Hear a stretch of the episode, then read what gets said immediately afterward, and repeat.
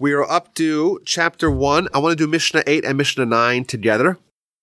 As we've mentioned previously, every Mishnah begins by telling us who's offering this teaching in the Mishnah. And these, again, are the third Zugos, as we mentioned, after the men of the Great Assembly who were leading the nation as a body. We have Shimon Atzadik and Tidnos, and then we have Zugos, five pairs of great sages who are going to be at the leadership of the nation. And the third ones is the ones of our Mishnahs. It's Yehuda ben Tabbai and Shimon ben Shetach. These people were the heads of the nation, and we're talking about the second century before the Common Era. Let's read what they say, because both of them talk about very similar concepts. A lot of the commentaries lump them together, so we'll do the same. Yehuda ben Tabbai Omer, Yehuda ben Tabbai says, Do not make yourself an advocate who arranges pleas before a judge. When the litigants are standing before you, let them all be in your eyes as guilty, but when they are dismissed from you, let them be in your eyes as innocent. Why? Because they accepted their your judgment. So three ideas of how to approach as a judge, how to approach it. First of all, don't be an advocate. Your judge is to your job as a judge is to adjudicate, not to guide and direct the litigants. A judge cannot be a lawyer. It cannot be an advocate. The judge has to be very impartial and cannot assist or guide or direct the litigants in any way. That's number one. Number two, you have to be impartial. When you're a judge and you see one person on one side, the other person on the other side, you have to view them both as guilty. You can't say, well, this guy looks, look at him. This guy looks like a terrorist. This guy looks like a criminal. And the other one looks really nice and really moral, really upstanding. No, you have to be, you have to be, be impartial and be able to judge the case on its merits. And finally, when they leave and you rule one as innocent and one as guilty, or one as righteous and one as wicked, and they accept it, you have to treat them as being righteous. That's the first teaching. And the second teaching, Mishnah 9, is Shimon ben Shetach. Omer Shimon ben Shetach says, be extensive in interrogating the witnesses.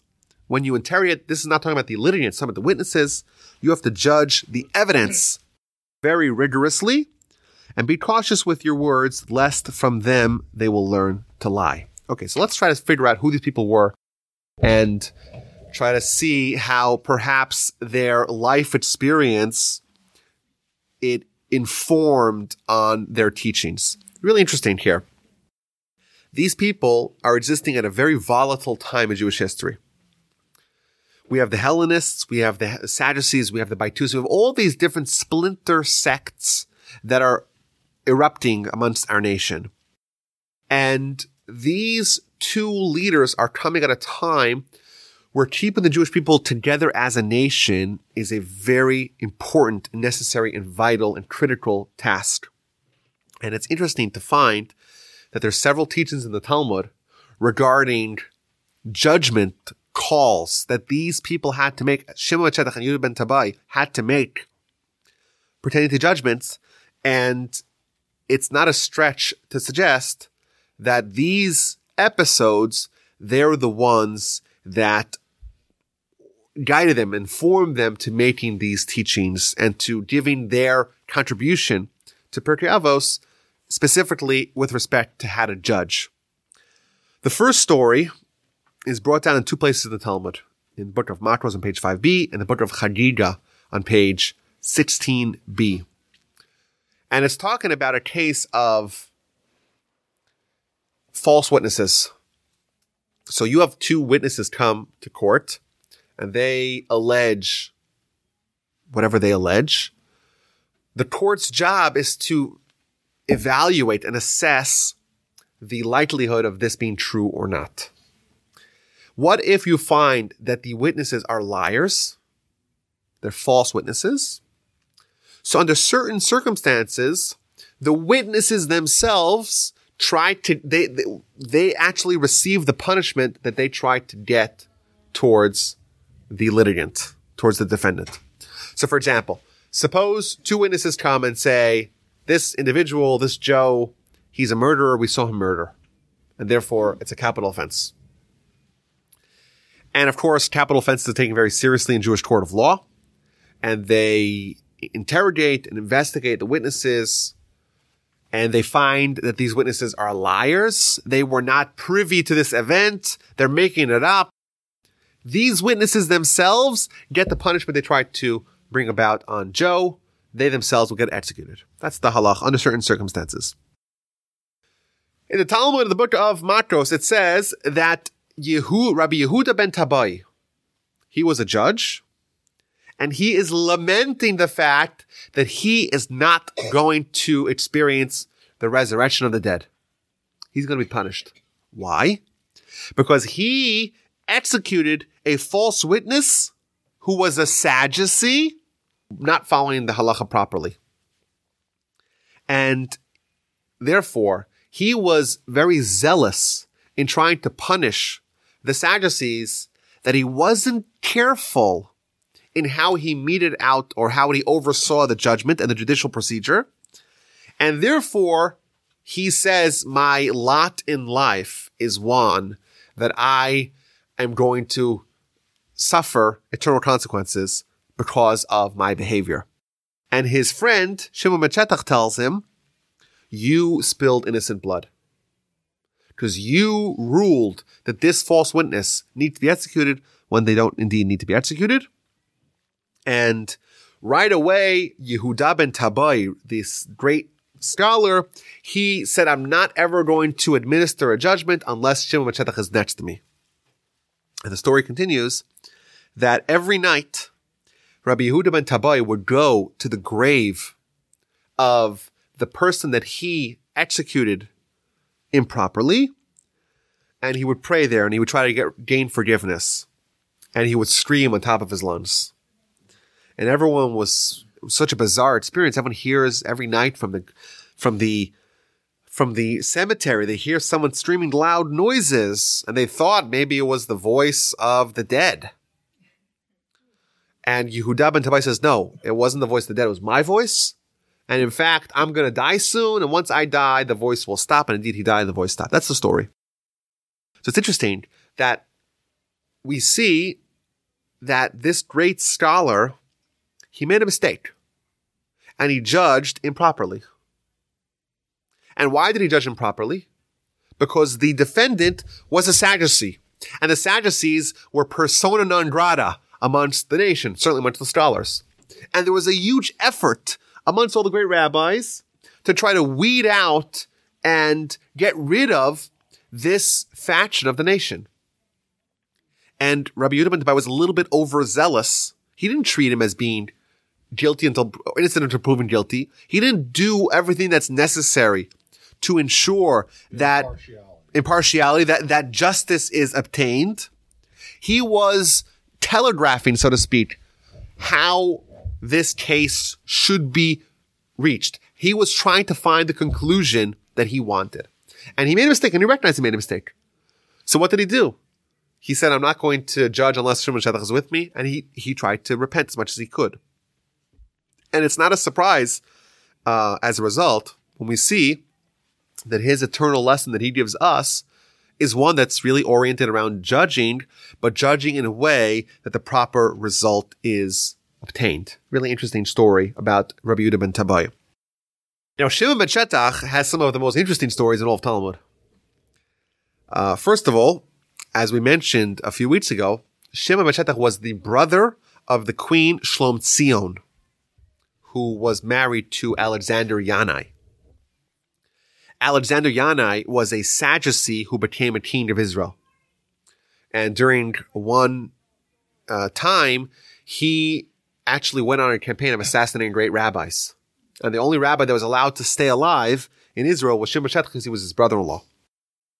But regardless, there's another great episode about Shimon ben Shetach uh, with respect to judicial procedure. The Mishnah says that what evidence is admissible in a court of law. So it has to be evidence that the witnesses see something. So in a case of murder, the witnesses have to see the murderer murdering the victim. They have to see everything. However, there is a certain case where there's such overwhelming circumstantial evidence. And there's a temptation, because you really know what happened. You didn't see it, but you know what happened there's a temptation for the witnesses to connect the dots and provide that as testimony. And the Mishnah says you can't do that. So what's an example? So the Talmud says, what's this example of overwhelming circumstantial evidence? And it brings a story of Shimon ben Shetach.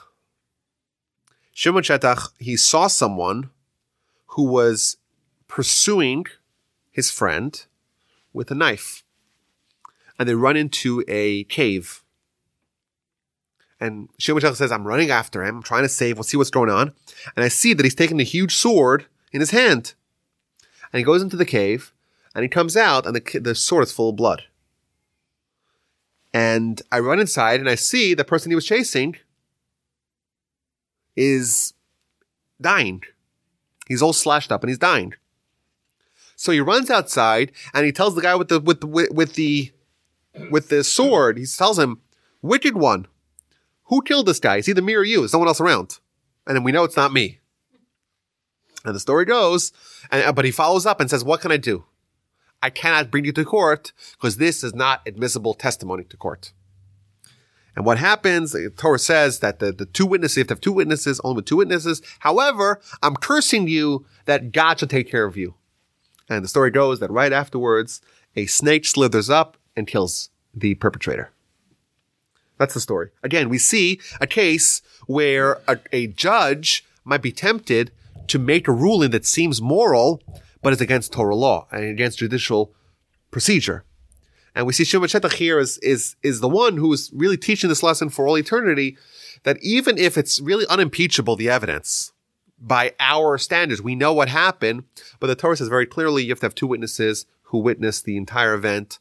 And this, even though you know for sure what happened, not admissible. And then there's another wild episode about Shimon Shetach. This is my favorite one. It's a very long episode, but it's, it's so strange and so wild and so dramatic. I'll tell it to you in its entirety. It begins with a tax collector. And at the time, uh, tax collectors are public enemy number one because the way tax collecting used to work, it wasn't a responsibility on every individual. It was a responsibility in every community. So the king would say, give me X amount of dollars from this town. And the tax collector goes with an army of men and starts collecting from door to door. And if the king says, give me 20,000 gold coins for this city, the tax collector is able to keep everything above that, that point. So if the tax collector collects 25 or 28,000, the rest is all his. So these were really bad people because they had a certain motivation to try to squeeze as much as they could out of the masses. So tax collectors are generally considered some of the worst uh, people amongst the amongst the nation. So the story goes, it was a tax collector, a Jewish person, but he was a wicked one. And this is brought down in the Talmud in Sanhedrin on page 44b. This wicked tax collector, he dies. And on the same day that he dies, the greatest rabbi of the city dies as well. And you have two funerals. You have the great rabbi and the lowly tax collector, both being, both processions going at the same time. So what happens? You have the tax collector's family and two friends, and they're carrying him Nebuch as like just the most pitiful example of a funeral procession. Everyone hates that guy. Everyone's so delighted that he finally died. And then you have the most prestigious funeral where the great rabbi, everyone from the city is coming. Everyone's coming to pay their respects for this great fallen leader. And both processions are going and they're, so to speak, they're parallel to each other. And in middle of these processions, a group of marauding conquistadors attack. And all the people scatter. And they drop their caskets and they flee for the hills. And everyone's hiding until this rampaging mob leaves. And they come back and they continue the funeral processions. But there's a mix up. And they don't realize that they swapped the caskets. So all the tax collector, suddenly everyone's carrying him. And everyone's giving him honor and they bury him with great fanfare. And the great rabbi is picked up by the tax collector's family and is buried uh, in a very embarrassing way. A pauper's grave, yes. And there's one person who was able to see this from, from behind, and he's trying to scream at everyone, no, you got it mixed up, and no one's listening to him. And he realizes what happens. And he's very distressed that his great re- rabbi, his great teacher, the great Torah scholar, was buried with such shame and disgrace, whereas this tax collector, this good for nothing, this wicked person, he managed to get a very respectable and honored burial. So he's screaming, no one's listening to him, and he's very sad and dejected. And he's trying to figure out what sin did the great rabbi do to have such a shame, and what merit did the tax collector do to be given such an honor. So that night, he has a dream. And his great rabbi shows appears to him in a dream. And he says to him, Don't worry. Don't be sad. Let me show you what kind of honor and stature I have now in the whole in in in, the, in paradise in Gan Eden. And he shows him the great honor that he has in the afterlife. And he says, "Come, let me show you the punishment of that tax collector." And they show he shows him the punishment of the tax collector.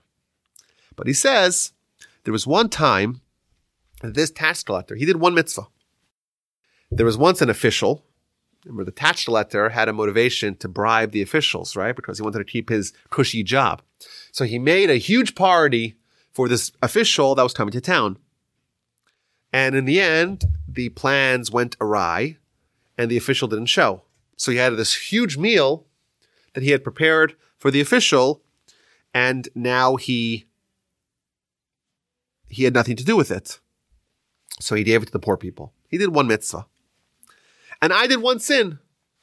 Because there was once that I heard someone belittling and denigrating Torah scholars, but I didn't protest. And that was my sin.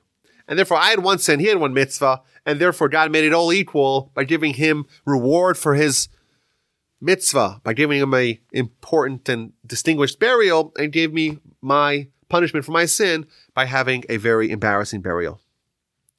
And this person, this tax collector, he is sitting in the bowels of hell and he's going to be there until Shimon ben Shetach dies and takes his place. And here's where it gets really strange. Because Shimon ben Shetach, he's the greatest leader of the people. He's even a greater scholar than this person who's giving the dream to this student. And he hears this and he wakes up in a cold sweat Shimon ben Shetach. Why Shimon ben Shetach? So his teacher tells him why? Because he is allowing all these witches who are practicing witchcraft and idolatry and all this crazy stuff in the city of Ashkelon. And therefore, he is going to replace the tax collector in that lowest level of hell. So right away, the student wakes up and he rushes to Shimon ben Shetach. And he tells him everything that happens. And he runs and tells him. And right away, Shumatel decides to address this problem. There was a temple full of witches, and he says he's going to attack them. He's going to undermine them. Again, this shows again what was happening at the time, where there's all these deviant movements amongst the nation. So he goes and he takes 80 great, mighty young men, and he goes to this temple where all these witches are hanging out. Again, it's getting stranger, right? The story. And he's, so he has these 80, 80 young men and it's a pouring rain outside and he walks into this temple and he tells them, I'm the greatest sorcerer out there. Why? Because I'm going to bring in 80 men in here and even though it's pouring rain outside, they're all going to be dry wow, that's pretty impressive. How are you going to do that? So he tells, he had previously planned with his 80 young men that they had taken clean clothing, dry clothing, and put them in a hat. So it was, it was, so that way it was dry. And he makes the queue and suddenly 80 young men walk in and they're all dry. And the women are like, how did they do that? And while they're still planning, each one of those men grabs one of the women and lifts her up in the air. And the story goes, Talmud says, is that these women had certain powers How they had it, separate question. But had certain powers, but their powers were only possible when they were firmly placed on the ground. And the idea being is that these women were able to tap into uh, to impurity, and they were able to kind of pull from the ground, from the lowest depths, these powers. How that is a separate separate discussion. And therefore, but once they were severed from the ground, when they weren't connected, they had no powers. So each one of these mighty men lifts one up in the air and they got them. You, you trapped them. And Shimon Michel takes these 80 women and he brings them to the town square and he hangs them all in one day. That's the story. So what happens? So there's 80 dead witches. And of course, these witches have families. And these witches' families are not happy with Shimon Shetach, that he's rooting out all these people. And they decided to get back at him. So what they do, they got two witnesses to make up a lie and to tell a story about the son of Shimon Shetach. They said, oh, Shimon Shetach's son, he committed a capital crime. And they made up the whole story. But it was, you know, they weren't able to prove that these were liars. So the Jewish court has to follow the witnesses. The witnesses say this person is guilty of a capital crime, and they had to execute him. So they're taking Shimon Shetach's son to be executed, and he makes a pronouncement. And he says like this. He says, if I committed this sin that I am currently about to be executed for, my death should not be an atonement for me. However, if I'm innocent, if I did not commit this capital crime, if there's liars, these two witnesses are liars, made up the whole story, let my death be a, a, a, an atonement of all my sins and let the yoke of shame and the yoke of punishment be on their shoulders forever. And the witnesses hear that and they confess. And they say, we made up the whole story. It was only because Shimon you killed our, our, our, our, relatives, the 80 wit- witches, and we made up the whole story. But the halacha is, is that when a witness when he says a testimony in court, they cannot extract it, and in, in the end, Shimon son dies. So again, we see a very crazy story from beginning to end, uh, but that really was a central episode in Shimon life, and that revolves around proper judicial procedure and proper. And he tells what, what what's his teaching? You have to thoroughly interrogate the witnesses. And of course, that it's not a stretch to say that that was informed by this uh, great episode. So I want to just share some of the lessons and, and, and wrap up this teaching, these Mishnahs. So the first clause of the Mishnah was not to advocate, not to be advocate. So various different interpretations of what that means. Rashi tells us it means not to reveal the judgment to one of the parties without the presence of the counterpart. Don't, so to speak, advocate for one without the other. And this is a central uh, core element of Jewish jurisprudence is the fact you have to be impartial, not to favor one over the other.